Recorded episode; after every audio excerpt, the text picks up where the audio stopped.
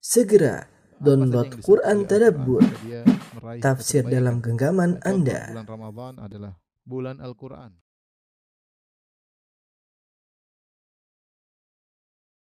Bismillahirrahmanirrahim. Assalamualaikum warahmatullahi wabarakatuh. Alhamdulillahi ala ihsanih wa syukru lahu ala taufiqihi wa amtinanih wa asyhadu an la ilaha illallah wahdahu la syarika lahu ta'ziman li sya'nih wa asyhadu anna Muhammadan abduhu wa rasuluhu da'ila ridwani Allahumma salli alaihi wa ala alihi wa ashabihi wa ikhwani.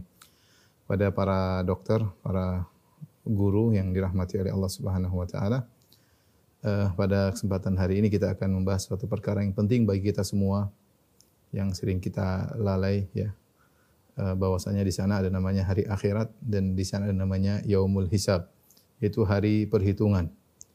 Apa artinya apa-apa yang kita lakukan di atas muka bumi ini semuanya tercatat dan akan ditanyakan oleh Allah Subhanahu wa taala. Di antara nama-nama hari kiamat adalah yaumul hisab sebagaimana datang dalam beberapa ayat Allah Subhanahu wa taala berfirman hadza ma tu'aduna li yaumil hisab. Setelah Allah menyebutkan tentang kenikmatan surga di antaranya bidadari, Allah mengatakan hadza ma tu'aduna li yaumil hisab. Inilah yang kalian dijanjikan pada yaumul hisab yaitu pada hari hisab yaitu pada hari akhirat. Demikian juga seperti firman Allah Subhanahu wa taala, eh, orang-orang kafir mereka sesumbar wa qalu ya mereka berkata kepada Nabi sallallahu alaihi wasallam ajil lana rabbana ajil lana qittana li yaum qabla yaumil hisab. Ya eh, ya Rabb kami segerakanlah hukuman azab bagi kami sebelum yaumul hisab. Jadi yaumul hisab adalah perkara yang diutarakan oleh Nabi sallallahu alaihi wasallam, dikenal oleh orang musyrikin dan mereka mengingkari eh, hal tersebut bahkan mereka mengatakan turunkan azab sebelum yaumul hisab. Demikian juga Nabi eh, Musa alaihissalam sebagaimana Allah abadikan dalam Al-Qur'an beliau berkata wa qala Musa inni udzu bi rabbi wa rabbikum min kulli mutakabbirin la yu'minu bi yaumil hisab. Kata Nabi Musa, sungguhnya aku eh, berlindung kepada Rabbku dan Rabb kalian dari orang yang sombong yang tidak beriman kepada yaumul hisab, tidak beriman kepada hari perhitungan. Dan tentunya ini adalah konsekuensi dari keadilan Allah Subhanahu wa taala. Kita melihat di alam semesta ini ya, ada yang dizalimi, ada yang menzalimi, ada yang uh, berbahagia dengan kesengsaraan orang lain ya. Dan seperti itu ya, ada yang menzalimi, ada yang dizalimi, ada yang dirampas hartanya, ada yang dibunuh, uh, ada yang membunuh ya. Uh, dan itu semua tidak akan dibiarkan begitu saja ya. Akan ada hari di mana semuanya akan di tanya oleh Allah Subhanahu wa taala. Ya, hari tersebut adalah yaumul hisab. Al-hisab secara bahasa artinya perhitungan, tapi kalau kita artikan lebih kena saya pikir adalah uh, audit ya. Namanya di audit yaitulah yaumul hisab. Seorang diaudit amalnya. Ya, makanya uh, agar uh, seorang ringan auditnya nanti di hari kiamat kelak, dia hendaknya mengaudit dirinya sebelum diaudit oleh Allah pada hari kiamat kelak. Sebagaimana perkataan uh, Umar bin Khattab radhiyallahu taala anhu hasibu anfusakum qabla an tuhasabu wa zinuha qabla an tuzanu.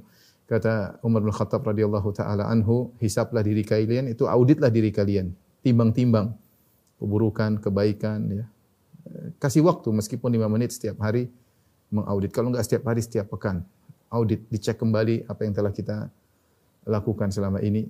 Qabla an tuhasabu sebelum kalian dihisap pada hari kiamat kelak. Siapa yang menghisap dirinya pada hari di dunia ini, maka akan mudah uh, hisapnya pada hari kiamat kelak. Kenapa? Karena hari ini tidak ada hisap ya. Hisap nanti hari akhirat. Ya, al yaum amalun bila hisab, gadan hisabun bila amal. Hari ini seorang beramal tidak ada hisapnya, Allah tidak akan menghisap. Tapi hari kiamat kelak yang ada hisap tidak bisa beramal lagi. Ini hari kita akan bertemu dengan hari tersebut untuk mempertanggungjawabkan segala amal perbuatan kita, apa yang kita lihat, apa yang kita dengar, apa yang kita ucapkan, apa yang kita utarakan, apa yang kita ketik, uh, apa yang kita pikirkan dalam hati kita, ya ini semua akan diungkap pada hari kiamat kelak. Kata Allah Subhanahu Wa Taala, yauma tubalas sarair, hari di mana rahasia dibongkar oleh Allah Subhanahu Wa Taala. Uh, ikhwan dan akhwat para dokter yang dirahmati Allah Subhanahu Wa Taala, di sana ada beberapa kaidah yang berkaitan dengan uh, yaumul hisab. Saya akan sebutkan beberapa kaidah tersebut. Ya. Uh, ini saya ambil dari uh, buku saya, ya. judulnya adalah uh, Syarah Rukun Iman, jilid kedua tentang iman bil yaumil akhir ya. Uh, Di antaranya tentang yaumul hisab.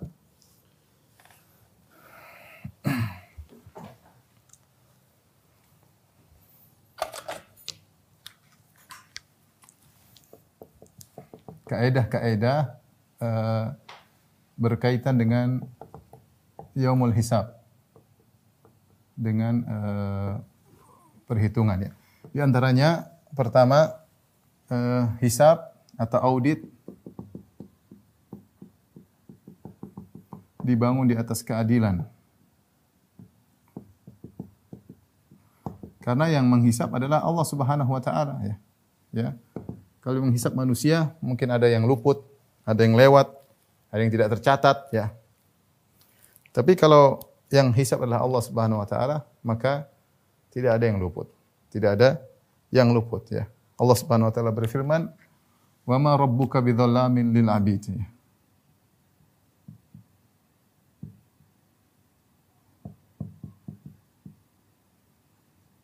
Allah tidak berbuat zalim kepada siapa pun. Inna Allah la yadlimu mithqala dzarrah. Ya. Inna Allah la la yadlimu mithqala dzarrah. Allah tidak akan berbuat zalim meskipun hanya sebesar zarrah.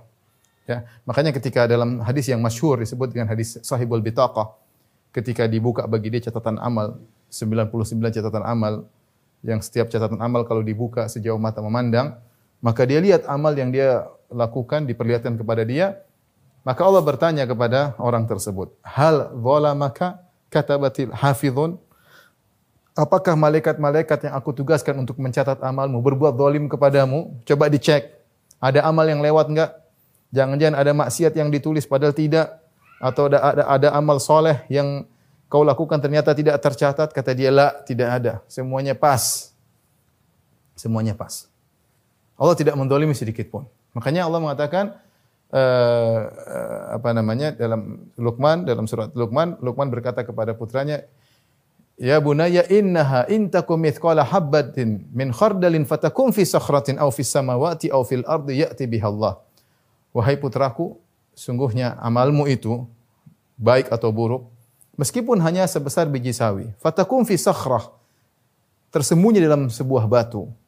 Au fis samawati atau dilemparkan di luar angkasa sana au fil ardi atau terbenam dalam bumi ya'ti bihallah Allah akan hadirkan. Tidak ada yang terzalimi. Allah akan hadirkan. Amal kau sembunyikan, ya. Masukkan dalam batu, tetap Allah akan hadirkan. Kau lempar keluar angkasa sana, Allah akan hadirkan. Kau tanam dalam bumi, Allah akan hadirkan. Amal yang dilakukan oleh seorang niat yang baik ya, meskipun tersembunyi di relung hati yang paling dalam akan Allah hadirkan. Akan Allah hadirkan. Karena Allah tidak uh, tidak zalim, semuanya akan dihadirkan pada hari uh, kiamat kelak. Jadi seorang tidak usah ragu yang menghisapnya adalah yang mengauditnya adalah Allah Subhanahu wa taala yang maha adil. Tidak akan ada kezaliman sedikit pun. Ya. Ini yang pertama. Yang kedua, uh, seseorang tidak akan menanggung dosa orang lain. Jangan khawatir ya. Di antara bentuk keadilan tidak akan menanggung dosa orang lain. Ini hukum asal. Kecuali kalau dia punya peran, punya andil dalam dosa tersebut, ya. Kaidah mengatakan wala taziru waziratu wizra ukhra. Allah Subhanahu wa taala berfirman, ya. Wala taziru waziratun wizra ukhra. Yang artinya tidak ada seorang akan menanggung dosa orang lain, enggak ada. Dan ini kaidah yang baku yang berlaku pada seluruh syariat, seluruh syariat para nabi. Makanya Allah mengatakan, "Alam yunabba bima fi suhufi Musa wa Ibrahim alladhi waffa, alla taziru waziratu wizra ukhra wa allaysa lil insani illa ma sa'a." Dalam surat An-Najm. Tidakkah dia telah dikabarkan tentang apa yang terdapat fi suhufi Musa dalam lembaran-lembaran Musa yaitu Taurat. Wa Ibrahim alladhi waffa. Demikian juga lembaran-lembaran yang Allah berikan kepada Nabi Ibrahim yang menunaikan janjinya. Apa isinya? Bukan cuma dalam syariat Islam, dalam syariat sebelumnya juga semuanya berlaku. Allah taziru wa ziratu wizra ukhra. Bahwasanya tidak ada akan menanggung uh, dosa dosa orang lain ya. Bahkan bahkan bahkan uh, seseorang tidak menanggung dosa kerabatnya, ayahnya atau anaknya, ya. Makanya ketika Allah Subhanahu wa taala menyebutkan tentang uh, seorang anak bisa menyusul bapaknya di surga, tapi ketika berbicara tentang dosa, Allah mengatakan masing-masing menanggung dosanya. Ya kata Allah Subhanahu wa taala, "Walladzina amanu wattaba'tuhum dzurriyyatuhum biimanin alhaqna bihim dzurriyyatahum wa ma alatnahum min amalihim min syai' kullu imri'in bima kasaba rahim." Ketika orang tua mencapai level tinggi di surga, bisa jadi anaknya nyusul. Tapi ketika berbicara tentang dosa, kata Allah, kullu mri'in bima kasaba rahim. Kata Allah Subhanahu masing-masing ya. Kullu mri'in bima kasaba rahim. Masing-masing bertanggung jawab atas apa yang dia kerjakan. Masing-masing bertanggung jawab atas apa yang dia uh, kerjakan. Kecuali perhatikan, kecuali dia punya andil andil atau peran dalam dosa tersebut. Baru dia ikut tanggung.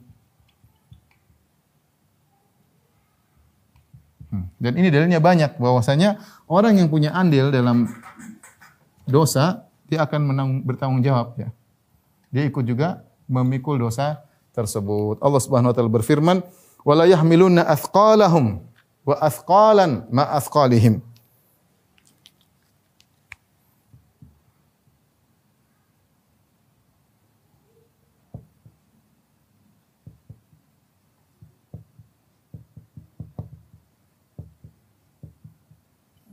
Kata Allah, sungguh mereka benar-benar akan memikul dosa-dosa mereka yang berat, dosa-dosa berat. Allah sebut dengan afkal, beban. Disebutkan mereka akan mikul beban dosa mereka, memberatkan punggung mereka ya. Wala yahmiluna athqalahum, mereka akan pikul dosa-dosa mereka wa athqalan ma athqalim, juga dosa-dosa yang lain bersama dosa mereka. Kenapa? Karena mereka punya andil dalam menyesatkan orang lain, ya.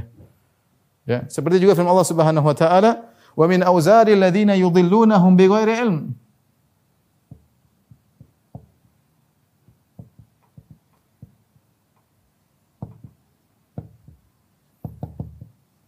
Ala sa'ama yazirun kata Allah dan juga mereka akan memikul dosa-dosa orang yang mereka sesatkan ketika di dunia. Dia punya andil dalam menyesatkan orang, mengajarkan yang tidak baik, mengarahkan kepada keburukan, mengajarkan kesyirikan, mengajar kebidaahan, mengajar kemaksiatan. Dia punya andil. Dia punya andil, maka dia tidak memikul dosa-dosanya sendiri, dia juga akan memikul dosa orang orang lain. Makanya Nabi SAW mengatakan, "Wa man sanna fil islami sunnatan sayyi'ah, falaha wizruha wa wizru man amila biha." Barang siapa yang mencontohkan perbuatan buruk, maka bagi dia dosanya dan dosa orang mengikutinya, ya. Jadi, tapi hukum asal kalau seorang tidak memikul, tidak punya peran dalam dosa orang lain, maka dia tidak akan menanggung dosa orang lain. Ini berkaitan dengan hisab ya. Yang ketiga, uh, setiap orang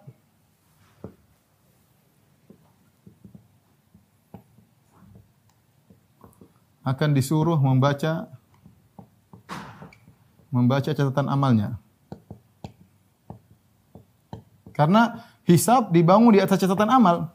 Catatan amal dibuka ditanya, begini enggak, begitu enggak, begini enggak. Benar nggak? Dicatat. Dan audit tersebut berdasarkan data yang masuk. Audit tersebut berdasarkan data. Data yang masuk di mana? Catatan amal. Ya.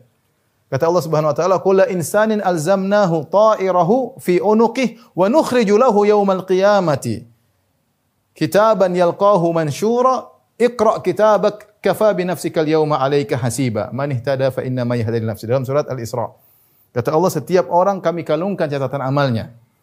Wa kulla insanin alzamnahu ta'irahu fi unuqi wa nukhriju lahu yaumal qiyamati kitaban. Pada hari kiamat kala kami akan keluarkan bagi mereka kitab yalqahu mansyura. Ya. Iqra kitabak kata Allah Subhanahu wa taala bacalah ya. Iqra kitabaka ya. Bacalah kitab catatan amalmu.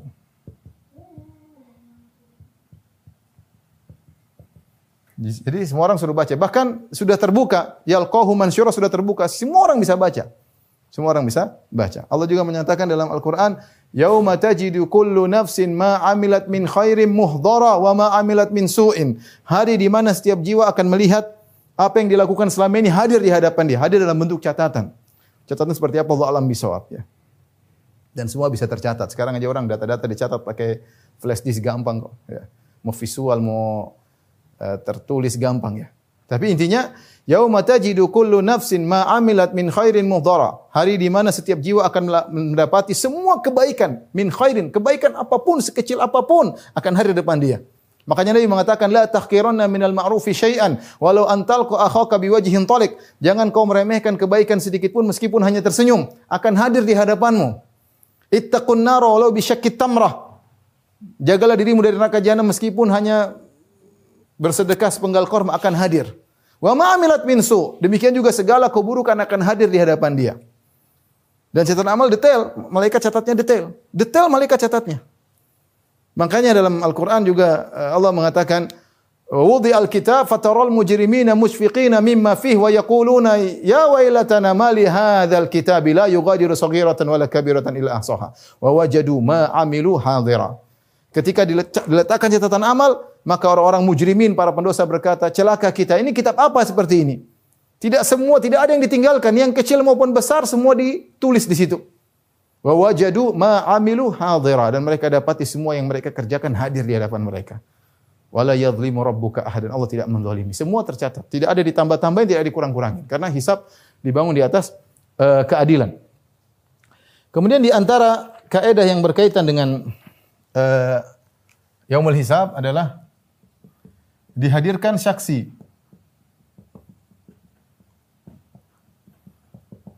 Banyak saksi-saksi untuk menyaksikan apa yang dilakukan oleh seorang sehingga orang tidak bisa tidak bisa belok kanan tidak bisa belok kiri. Ya saksinya banyak. Catatan amal adalah saksi. Di antaranya Allah Subhanahu wa akan menjadi saksi. Ya. Innallaha ala kulli syai'in syahid.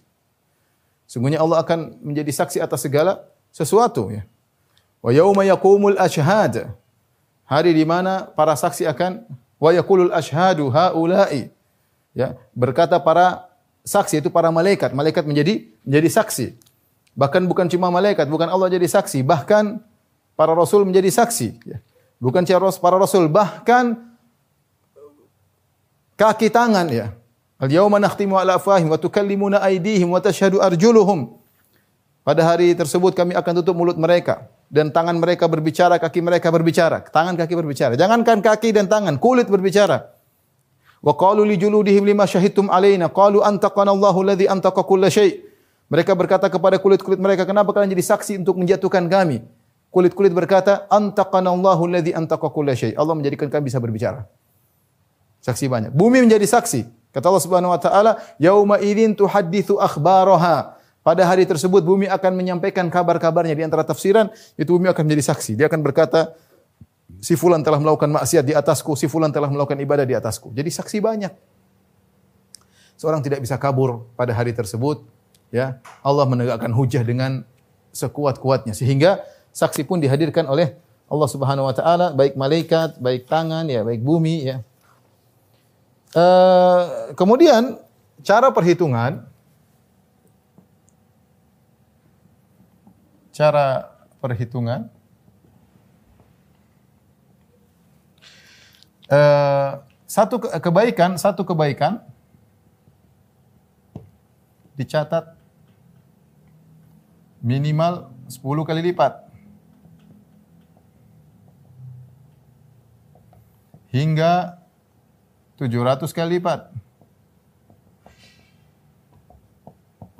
Hingga tidak terhingga yang Allah kehendaki.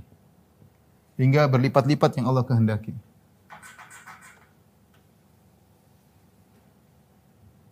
Adafan katsira yang Allah kehendaki. Man jaa bil hasanati falahu asyru amsalha. Wa man jaa bi sayyi'atin fala eh, yujza illa mithlaha. Kata Allah Subhanahu wa taala, siapa yang datang dengan satu kebaikan, falahu asyru amsalha, maka dia akan mendapatkan 10 kali lipat minimal. Ya, barang siapa melakukan keburukan catatan cuma satu, ya. Ya, satu keba satu keburukan dicatat satu dosa. Ya. Kalau kita lihat sebenarnya ini adalah maha baik Allah Subhanahu wa taala, ya. Kita melakukan satu kebaikan, minimal dicatat 10 kali lipat. Kalau enggak sampai 700 kali lipat. Kalau enggak sampai ila adafin katsir, sampai berlipat-lipat. Ya, seperti sabar apa namanya bighairi hisab panjang sekali, banyak sekali lipat-lipat gandakan pahala sabar. Nah, beda dengan dosa, satu orang melakukan dosa dicatat ya, dicatat satu dosa saja ya. Dicatat satu dosa saja ya. Sehingga kalau ternyata pada hari kiamat dosa seorang lebih banyak daripada keburukan, dosa dosa seorang lebih banyak daripada kebaikannya sudah parah berarti. Sangat parah. Karena apa? Dia kalau mau ditimbang-timbang satu pahala untuk bisa sama berarti dia 10 dosa. Karena satu pahala minimal 10. Dicatat 10 kali lipat. Satu dosa, satu 10 dosa baru bisa mengimbangi. Nah kalau ternyata dosanya sampai lebih berat daripada kebaikannya berarti sudah sangat sangat parah. Sangat parah. Tapi ini ini cara uh, uh, apa namanya? Uh, perhitungan ya uh, kondisi ketika Allah Subhanahu wa taala menegakkan al-hisab, audit. Sebenarnya tujuan auditnya apa? Ya, tujuan audit ya. Uh, tujuan hisab untuk mengklasifikasikan ya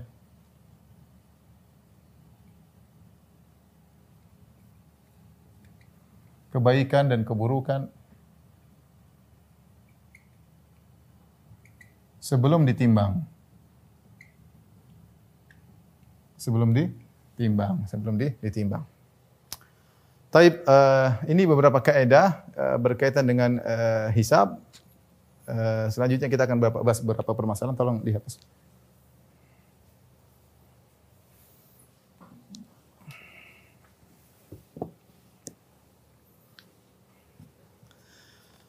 Ikhwan dan akhwat, para dokter, para guru yang dirahmati Allah Subhanahu wa taala, pembahasan berikutnya adalah uh, apakah orang-orang kafir dihisap? Ada khilaf di kalangan para ulama tentang apakah orang-orang kafir di dihisap ya. Setelah para ulama sepakat bahwasanya orang-orang kafir amal mereka semua sirna, tidak ada nilainya sama sekali.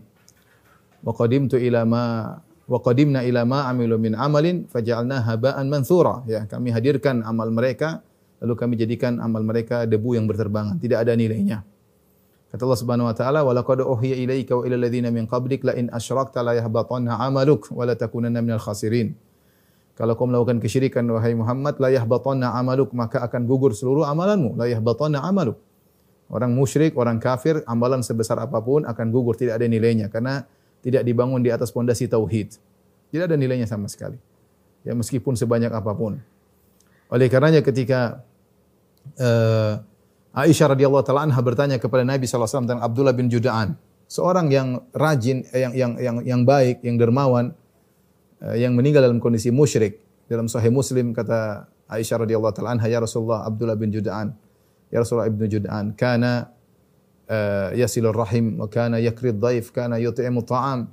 Hal yanfa'uhu dhalik? Ya Rasulullah Abdullah bin Juda'an dahulu suka menyambung silaturahmi dahulu suka memberi makan kepada fakir miskin dahulu suka memuliakan tamu apakah bermanfaat apa yang dia lakukan kata Nabi sallallahu alaihi lam yakul lam yakul yauman qad rabbi ghfirli khati'ati yaumaddin tidak bermanfaat kata Nabi tidak pernah sekalipun dia berucap ya Rabbku ampunilah aku dosa-dosaku pada hari pembalasan kelak. Dia tidak beriman dengan hari akhirat. Meninggal dalam kondisi musyrik. Seluruh amal perbuatannya tidak akan diterima. Nah, timbul pertanyaan, kalau ternyata amalnya tidak ada, ngapain dihisap?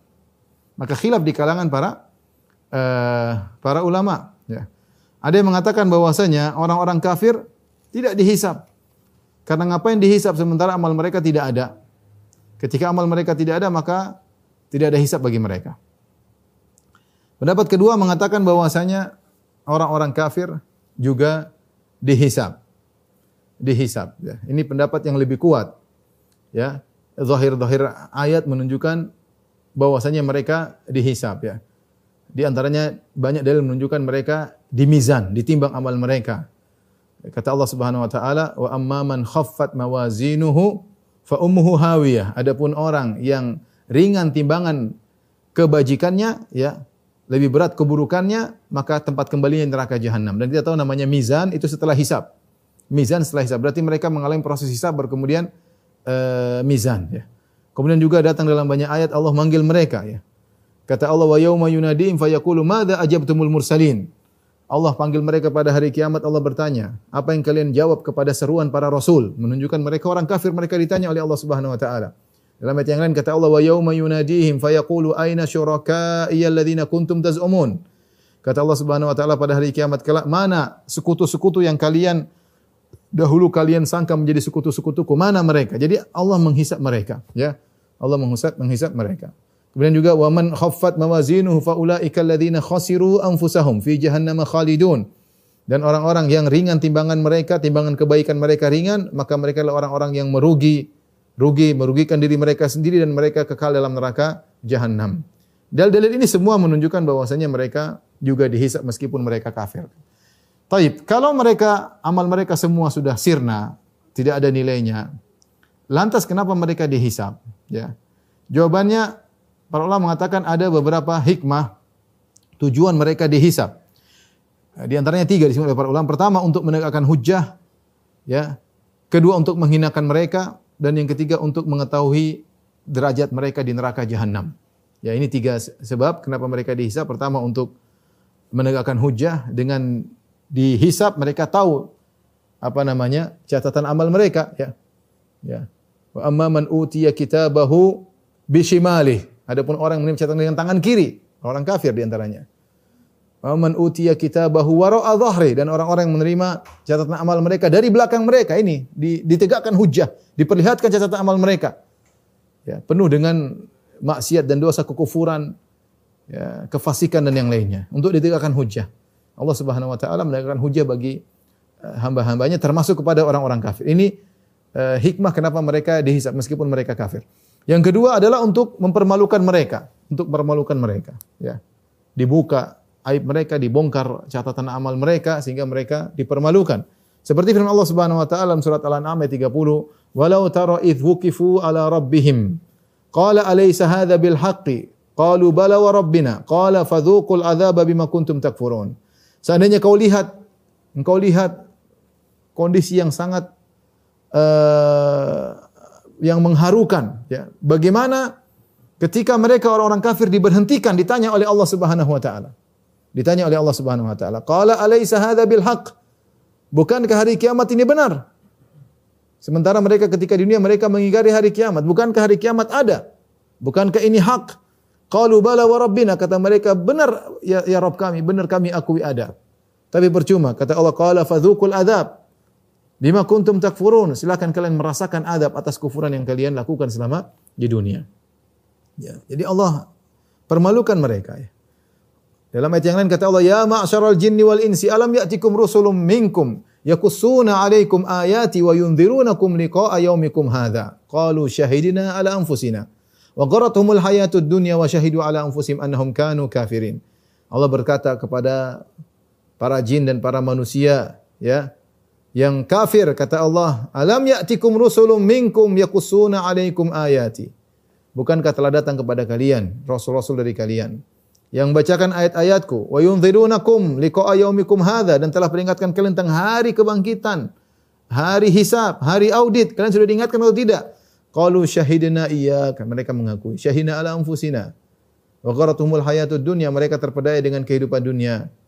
Wa syahidu ala anfusihim annahum kanu kafir. Mereka bersaksi mereka telah telah kafir.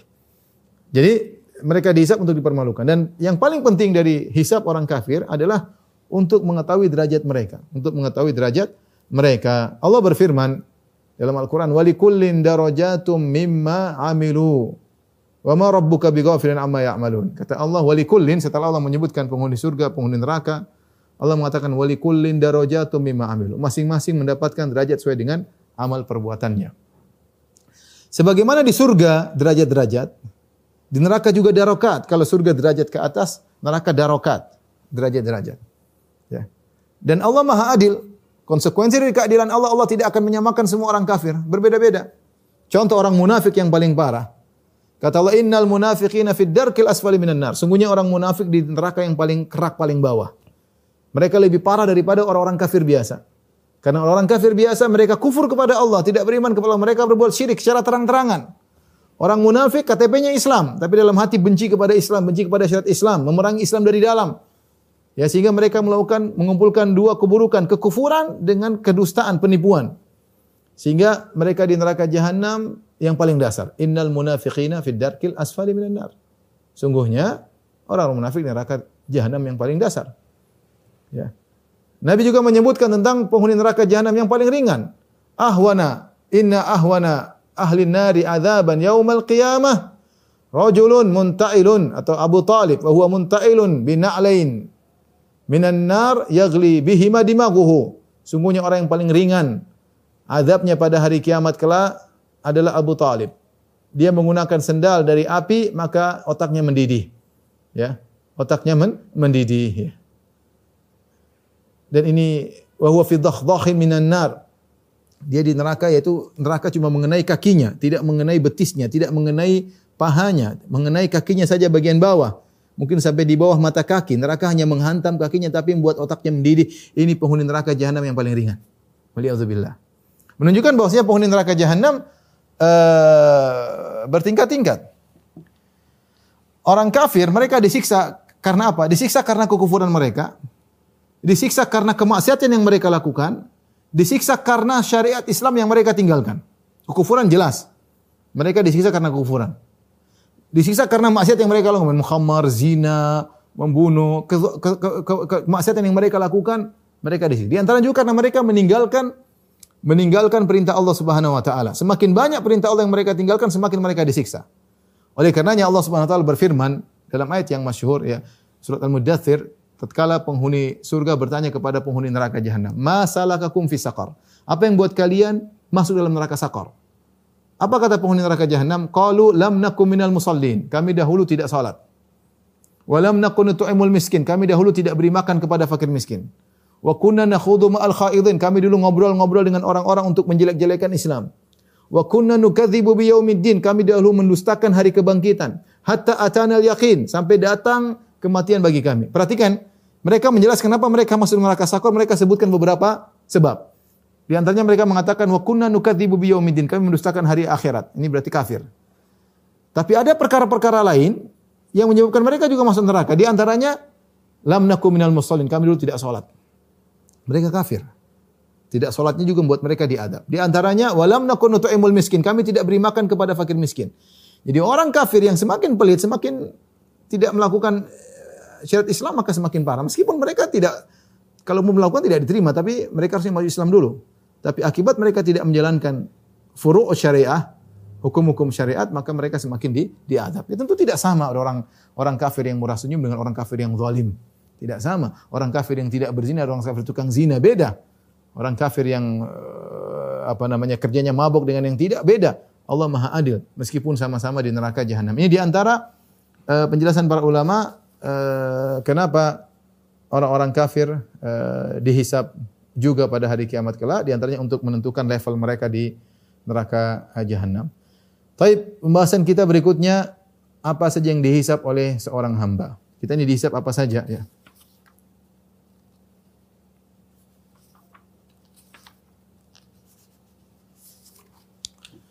Apa yang dihisap?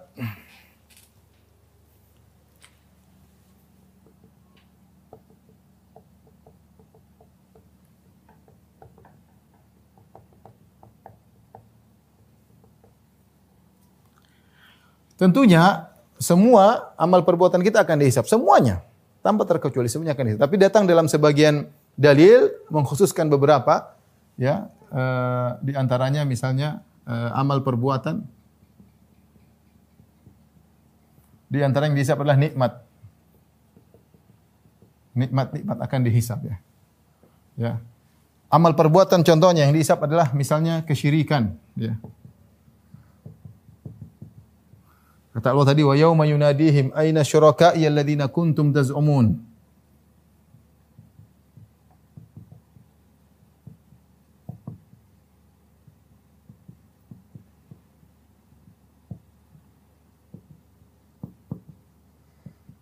Kata Allah pada hari Allah panggil mereka, Allah tanya, "Aina syuraka? Mana sekutu-sekutuku? Mana kesyirikan yang kalian lakukan?" Akan ditanya kesyirikan. Ya, semua ingat, semua amal perbuatan ini uh, amal perbuatan, kemudian yang kita jelaskan ini yang datang dalam dalil secara khusus. Tetapi intinya semua amal perbuatan akan ditanya. Di antaranya adalah al-ahad, janji. Akan juga ditanya secara khusus. Ya. Wa auful bi ahd bil ahdi innal ahda kana mas'ula. Kata Allah Subhanahu wa taala, wa aufu bil ahdi innal ahda kana mas'ula Kata Allah penuhilah janji, sungguhnya janji itu akan ditanya oleh Allah Subhanahu wa taala, ya. Ya. Demikian juga Allah mengatakan uh, walaqad kanu ahadullaha min qablu la yuwalluna al-adbar wa kana ahdullahi mas'ula. Dalam surat Al-Ahzab, wa kana ahdullahi mas'ula. Janji, janji umum. Janji kepada Allah, janji kepada manusia, ya. Janji kepada Allah. Janji kepada manusia. Seorang berusaha untuk tidak obral janji. Udah janji hendaknya dia tunaikan karena janji akan dipertanyakan ya. Ada sebagian orang berjanji ternyata mereka tidak kerjakan. Contohnya Allah sebutkan dalam surat Al-Ahzab, "Wa laqad kanu ahadullah min qablu la yuwalluna al-adbar." Mereka dulu berjanji kalau terjadi peperangan mereka tidak akan kabur. Ternyata mereka kabur. Wa kana adullahi mas'ula dan janji mereka akan ditanya oleh Allah Subhanahu wa taala. Ya. Di antara mereka wa minhum man ahadallah la in atana min fadlihi lanasaddaqanna wa lanakunanna minas salihin. Falamma atahum min fadlihi bakhilu bihi wa tawallaw wa hum. Di antara mereka ada yang berjanji kalau kita punya rezeki banyak, kita akan bersedekah, kita akan jadi orang soleh. Kita ini lagi susah sekarang, belum bisa sedekah, belum bisa haji, belum bisa umrah, belum bisa menyumbang untuk dakwah. Kalau ma'atahum, tatkala Allah berikan apa yang mereka minta, yang mereka menyelisih janji. Bakhilu bihi, maka pelit. Jadi hati-hati seorang berjanji, terkadang dia berjanji kepada Allah, sudah janji, dia ingat. Jangan asal ngomong janji terlalu banyak janji, tidak ingat. Seorang kalau udah janji, wa aufu bil ahdi. Pegang janji tersebut, ingat-ingat karena janji termasuk yang akan ditanya oleh Allah Subhanahu wa taala. Di antara amal perbuatan yang akan ditanya adalah uh, penglihatan, pendengaran, hati. Kata Allah Subhanahu wa taala, "Wala taqfu ma laysa laka bihi ilm." Wala taqfu ma laysa laka bihi ilmun. Inna as-sam'a wal basara wal fuad kullu ulaika kana anhu mas'ula Kata Allah, jangan kalian mengikuti apa yang kalian tidak punya ilmu tentangnya. Sungguhnya pendengaran, penglihatan dan hati akan ditanya oleh Allah Subhanahu wa taala. Maka seorang waspada. Tidak sembarang dia dengar. Tidak sembarang dia lihat, tidak sembarang dia pikirkan. Ya tentunya selain ini juga akan ditanya, lisan juga akan di, akan ditanya, akan dicatat. Ma yalfidhu min qawlin illa ladaihi raqibun atid, ya. Tidak ada satu lafal pun yang keluar kecuali ada malaikat yang mencatat. Tapi saya sebutkan tiga ini karena ini datang nas khusus. Ya. Ingat semua amal dicatat. Ini saya sebutkan cuma tiga karena ini datang dalil secara khusus. Secara khusus akan ditanya. Tentunya semua akan ditanya termasuk tulisan, termasuk ucapan, komentar, ya. Uh, apa saja akan ditanya oleh Allah Subhanahu wa taala. Namun hati-hati ini sumber amal kita. Dengar, dengar ini, dengar anu. Kita tidak tidak asal sembarang dengar seenaknya. Dengar pendengaran itu nikmat dari Allah Subhanahu wa taala. Ya. Uh, Allah Allah Allah wallahu akhrajakum min butun min butuni ummahatikum la ta'lamuna syai'an wa ja'alakumus sam'a wal absara wal af'idah la'allakum tashkurun. Allah keluarkan kalian dari perut ibu kalian tidak tahu apa-apa kan enggak punya ilmu. Lantas Allah ciptakan sumber-sumber ilmu. Wa ja'alakumus sam'a wal absara wal afidah. Mendengar, melihat dan hati, sumber ilmu. La'allakum tashkurun agar kalian bersyukur. Ternyata kalian gunakan untuk maksiat. Kalian mendengarkan nyanyian lagu-lagu musik-musik kalian maksiat, kalian melihat hal yang haram. Ya. Kalian gunakan mikirkan yang haram. Ria, suudzon, ya, sombong, angkuh. Hati itu bukan untuk itu, untuk bertakwa kepada Allah Subhanahu wa taala dan akan ditanya oleh Allah Subhanahu wa taala. Semua akan ditanya. Ini di antara yang akan ditanya oleh Allah uh, kullu ulaika kana anhu mas'ula. Semuanya akan ditanya oleh Allah Subhanahu wa taala. Tapi berikutnya tentang nikmat. Nikmat banyak, semua nikmat ditanya. Semua nikmat ditanya.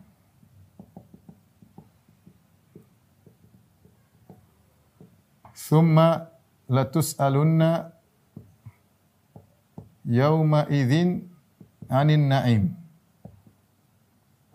hafal. Sungguh-sungguh kalian akan bertanya pada terus ditanya pada hari tersebut, anin naim. Semua kenikmatan akan ditanya. Dan datang uh, nikmat dalil khusus tentang nikmat beberapa model nikmat yang ditanya. Di antaranya ya, yang ditanya kata Nabi SAW Lan tazula qadama 'abdin yaumal qiyamati hatta yus'al an arba. Tidak akan bergeser kedua kaki seorang hamba, ya. Dia tidak akan lanjut pada tahap berikutnya sampai ditanya tentang empat perkara. Apa ditanya an umrihi fima afnah tentang umurnya ke mana dia habiskan. Wa an syababihi fima ablah di mana masa mudanya dia habiskan. Ya. Wa an malihi ditanya tentang hartanya min aina iktasabu wa mimma anfaqah. Dari mana dia dapatkan ke mana dia habiskan. Dari mana dia dapatkan di mana dia keluarkan harta tersebut wa an ilmihi fima amila bihi. Dan ilmunya ditanya dari mana apa yang dia kerjakan dengan ilmunya tersebut. Ada dalil khusus menunjukkan ada beberapa di antaranya Nabi SAW umurnya akan ditanya. Tanya masa mudanya. Kemudian hartanya. Kemudian ilmunya. Hartanya ditanya tentang dua. Dari mana dapatkan? Dari mana? Halal atau tidak? Dikemanakan?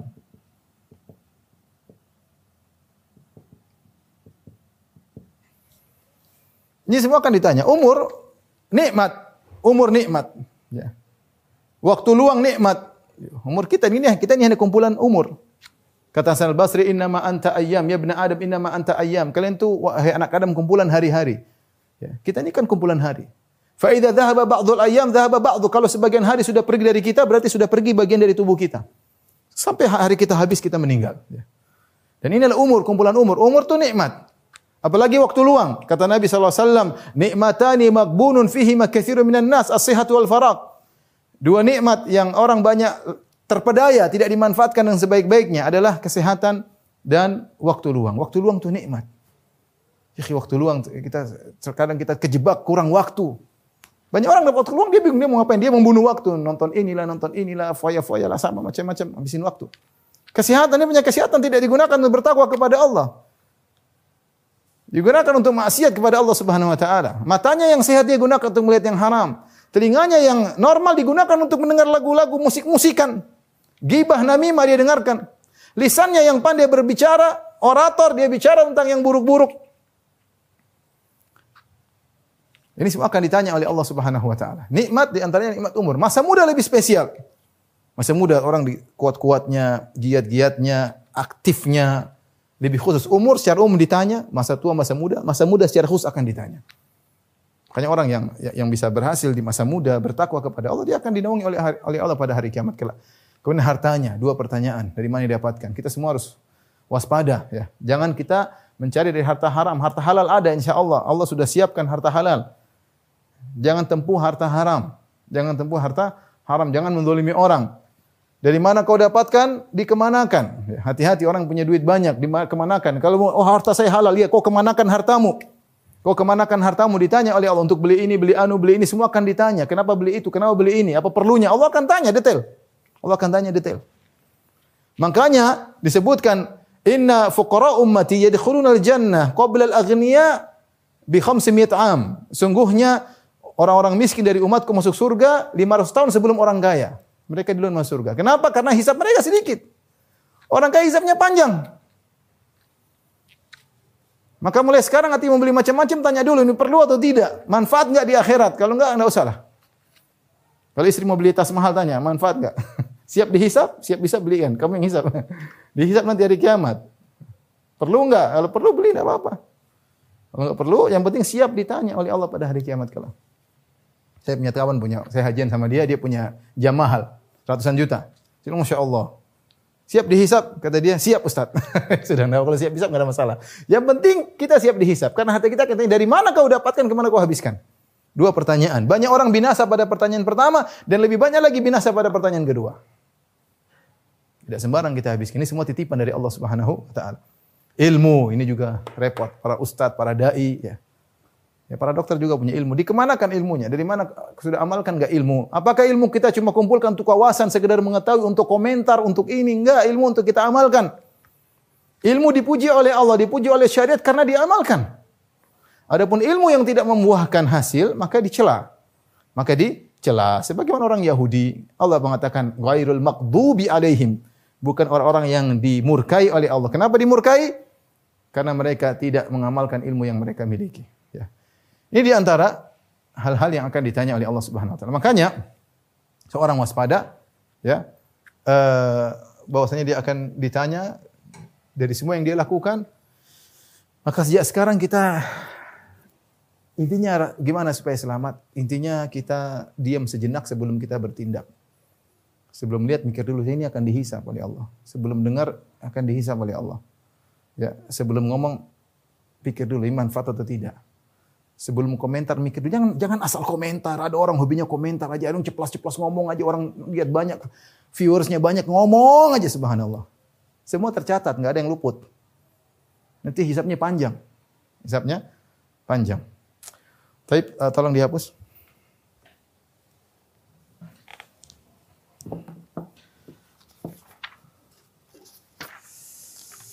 Taib, uh, yang terakhir yang kita bahas adalah uh, model hisab. Ya. Uh, model hisab tentunya ada uh, dua, ya. al-ardu dan al-munaqashah. Al-ardu yaitu dipaparkan secara bahasa Arab artinya pemaparan.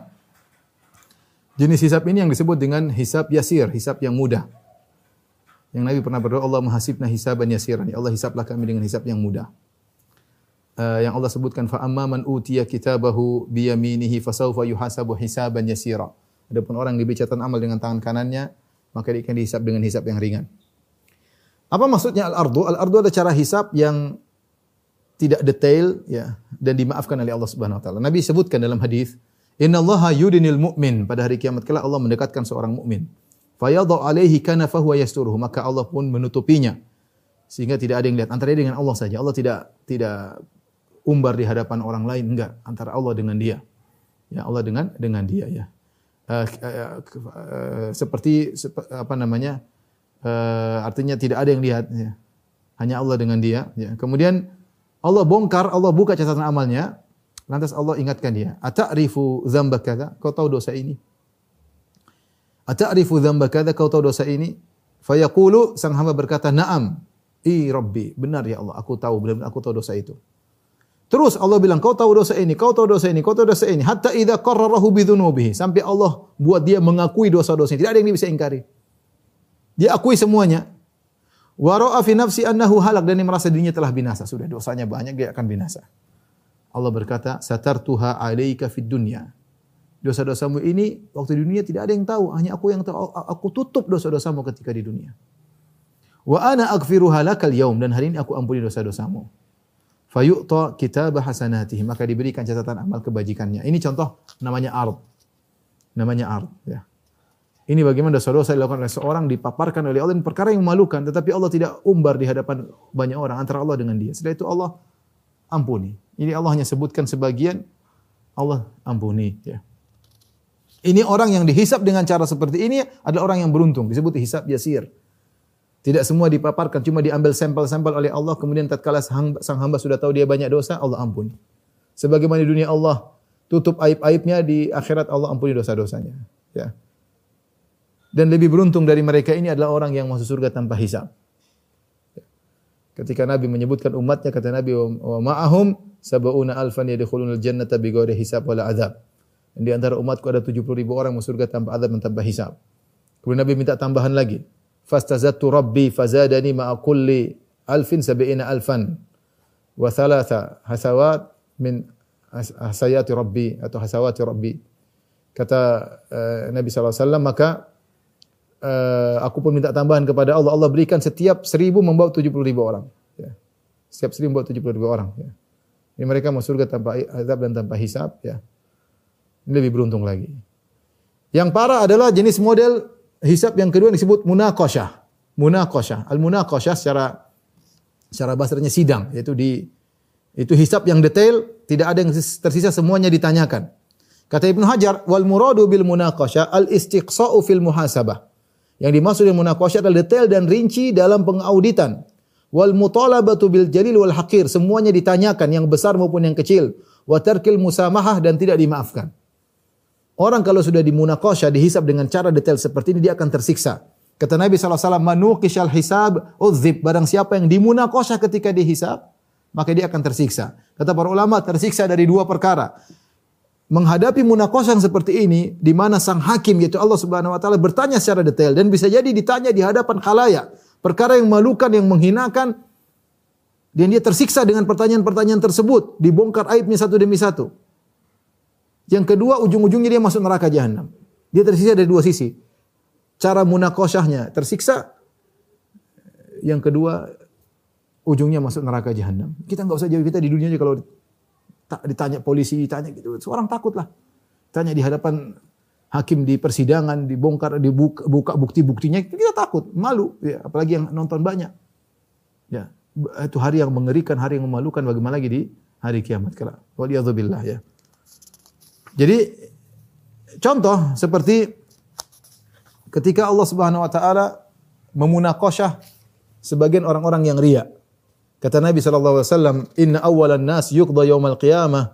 Sungguhnya orang pertama kali diputuskan hukumannya pada hari kiamat kelak di antaranya rajulun ustusyid. Perhatikan, orang yang mati syahid.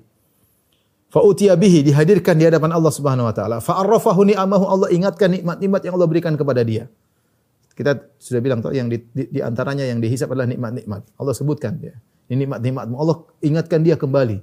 Namanya orang yang mati syahid berarti dia pejuang. Pandai memainkan pedang, pandai menggunakan senjata, keberanian tubuh yang sehat. Fa'arafaha dia ingat dia ingat nikmat-nikmat itu semuanya. Kemudian hisapnya fama amil tafiha. Apa yang kau lakukan dengan nikmat-nikmat tersebut? Dia bilang, dia jawab, qataltu fikah tastursyid. Ya Allah, aku berperang sampai aku mati syahid karena engkau Kata Allah, kadzabta, kau dusta. Walakin qatalta liyuqal annaka jari. Tapi kau berperang supaya kau dikatakan pemberani. Wa qad qil. Dan telah dikatakan. Lemparkan di neraka, kata Allah subhanahu wa ta'ala. Yang kedua, rajulun ta'allama al-ilma wa 'allamahu wa qara'a al-Qur'an. Yang kedua, ustaz. Ngajarin belajar ilmu agama, mengajarkannya, belajar Al-Qur'an, ngajarin Qur'an, qari ahli Qur'an. Fa utiya bihi dihadirkan di hadapan Allah Subhanahu wa taala, fa arrafahu ni'ama Allah ingatkan nikmat-nikmat. Mungkin dia kuat hafalannya, suaranya indah, hafal hadis, hafal Quran, pandai berorasi, semua orang terpukau mendengar orasinya. Bacaan Qurannya memukau. Ama amil tafih apa yang melakukan dengan nikmat-nikmat tersebut. Nikmat ditanya. Kata, dia, ya, ya, qara'tu fikal Quran wa 'allamtu. Ya Allah, aku baca Quran karena Engkau ikhlas dan aku mengajarkan karena Engkau ya. Karena Engkau kata Allah kadzabta. Walakin liqal annaka qari', liqal annaka alim. Tapi kau mengajarkan supaya kau dikatakan ustaz, supaya dipanggil kiai, supaya dipanggil orang alim. Supaya orang akui ilmumu, supaya orang akui kiraahmu. Wa dan keinginanmu untuk terkenal dengan hal itu semua disanjung dikabulkan. Di dunia dapat, di akhirat masuk neraka. Yang ketiga rajulun atahu Allahu min asnafil mali kullih. Orang yang Allah berikan kepada dia segala bentuk harta. Dia punya sawah ladang, punya emas perak, punya apartemen, punya perusahaan, banyak hartanya. Mobil mewah dan macam-macam.